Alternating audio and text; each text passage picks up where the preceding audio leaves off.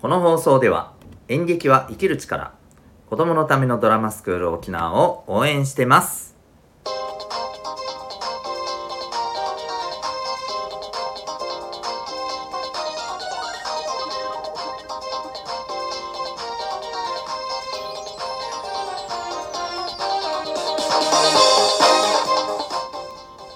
小中高生の皆さん日々行動してますか？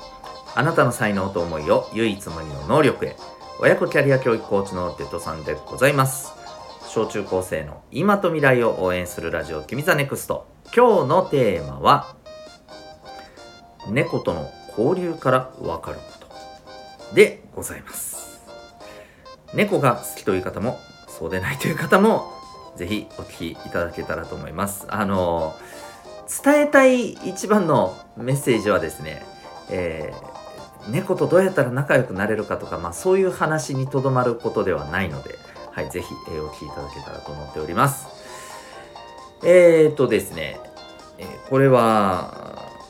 イギリスのですね、うん、ノッティンガム・トレント大学の、まあ、研究による報告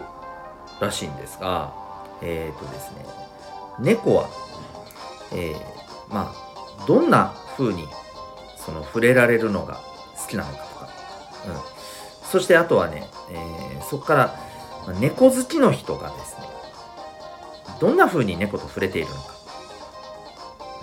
うん。まあ、そういう風なあな研究がなされていまして。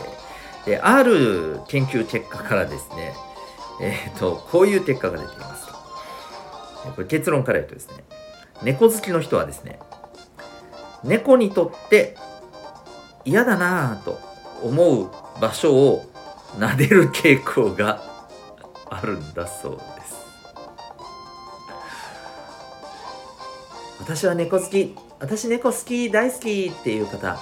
えー、よーく今日のはいあのまあ、今日一番伝えたいことはそこじゃないんだけどこの後の話もぜひお聞きいただいて参考になるんではないかと思います。はい、えーとですねまずこれ面白いのは、えっ、ー、と、猫がね、そう好きな方とか、あの、自分は猫好きですよ、あの、よく触れますよって、えー、おっしゃってる方、割とね、えー、どういうところを触れるかというとですね、えー、例えば、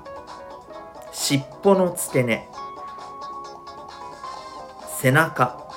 お腹、この辺りを撫でたりする傾向が高いんだそうです。えちょっと待って。うち背中とか撫でるよ。って尻尾とかも確かに触るな。えそれダメなん？みたいに思った方。そうこれ。あくまでまあちょっとここからまだ話の続きはあるんですけど一般的にあんまり良くないんだそうです。あんまり好まないんだそうです。はい。でねえっ、ー、とでこう猫が好きだっていう人は意外とそこをやっちゃってるっていう傾向がある。こういう結果が出てるんですけどまた一方でですねえっ、ー、とこれもなんか非常に興味深いんですけれどもえっ、ー、とねえー、なんか協調性が高いというまああの性格分析で、えー、それが高い人がえっ、とですねあまりそこを触れないだそうです。はい。そう。逆に要は背中とか尻尾の付け根とかね。さっき言ったお腹とかこういうところは触らないんだそうですでこれですねあのまあ、私実際に猫を飼っている身なんですけれどもえっ、ー、とこれめっちゃくちゃねこのこの研究結果のいろんな話の、まあ、結論としてねこう出てるところがもう本当そうって思ったんですけど、えー、そうこのねノッティンガムトレント大学のこの研究をしている、えー、ローレン・フィンカ教授はねこうおっしゃってるそうです。すべ、ての猫は個性的であるで多くの猫はどう人間と接するかについて特定の好みを持っているただ、えー、まあ、全ての猫ができるだけ快適に過ごすために従うべきいくつかの、まあ、一般的な原則もありますよ。で、これがですね、はい、いわゆる背中とか尻尾の付けお腹はあんまり触るのは好まないっていうことらしいです。ただねただね今言ったように個性的なんです猫って。本当に。これうちにですね猫あの3匹家飼いしてるんですけどそのうち1匹はですねこの上なくお腹を触られるのが大好きなんです。お腹を触られお腹を触ってくれとくるしお腹を触られたらもうなんかねもうあのなんて言ったらいいんでしょうね。えー、あのほらよくね人をダメにするクッションとかあるじゃないですか。これに座ったらもうもうだらけてあーってなっちゃうみたいな。ね聞いたことあるでしょ？あんな感じになります。もうダメな猫になります。ダメな猫ってひどいな。うん。そう。もうほんとそんな体勢なんです。もうどれではしてくれ。ははみたいな感じになるんですよ。だからお腹が決してダメかっていうとそうじゃない猫もいるんです。うん。そう。でやっぱりこれ聞いててじゃあじゃあ気になってるのはおそらくじゃあどこどこ触るのが一般的にはあのー、正解なんだというとえっ、ー、とね顔の周りです。顎とか、うん、顔のこのね口元の横とか。とにかく顔周りです。もちろん目とかね、そういったところ触らないように気をつけてもらって、えー、そこら辺をね、撫でてあげるとね、えーんってこう、なんかあの、目を細めてね、なんか気持ちよさそうにね、顔をスリスリスリスリすります。はい。あの、猫ってよく見てると、あの、わかるんですけれど、結構ね、角張ったところ、なんか机とかさ、うん、なんか棚とかさ、あのもっと言うとこうお家の中だったらもうもう角角とかね壁の角とかああいうところにね顔をずりってやるんですよよく、うん、結構繰り返しずりずりってやる。であのもっと言うと自分の好みのずりずり場所があってですねそういうところにずりずりするんですよ。決まった場所。で、うん、だからこれって、えー、その猫にとって何がどこで何をするのが気持ちいいのかみたいなのがなんかある程度あるんですよね。で、もうほんとそれぞれ違う。ただし、まあ顔は結構基本的に好きだよね、みたいなのはあります。で、私はやっぱり買っててなんとなくそこがわかるんで、これでもう本当にあの、あれですよ、あの自慢でも煽りでもなくて、えっ、ー、と、基本的にもう本当そうなんですけど、初めて、例えば人様のお家に行って初めてあの会う猫、大体すぐに友達になります。うん大体この辺触ったら好きなんやなっていうのがあのちょいちょいちょい交流したら分かるんで。でそしたら猫もそうああここなんだよおいおい分かってるじゃねえかお前おいみたいなね感じでね あの結構友達になれるんですよ。うん。そうそう本当に。なのでえー、はいまあかといってねこの研究結果で出てることね私協調性が高い人間かっていうと自分ではあんまりそう思わないんですけど、うん、まあまあゼロじゃないですよ。ゼロじゃないですけど、まあ、結構自分のやりたいようにやってるなーって思うし、うん、まあね、あの、なんとも言えませんか。まあでね、伝えたいことは何かっていうとね、これね、多分猫だけじゃなくて犬もそうだと思うんですよ。犬と猫って大体同じぐらいのね、うん、なんていうのかな。脳みその容量があるって言われているし、そうすると同じぐらいの、まあ、あの知性感性を持っていらっしゃると思うんですよね。で猫や犬と触れることってやっぱりこう人間関係にも通ずるものがやっぱりあると思います。うん、その例えば猫なんか特にそうなんですけれども感情なんですよその時その時の感情がもう全てというかそのその時の感情が構ってほしいっていう感情だったら来るしで満足したと思ったらさっさといなくなるし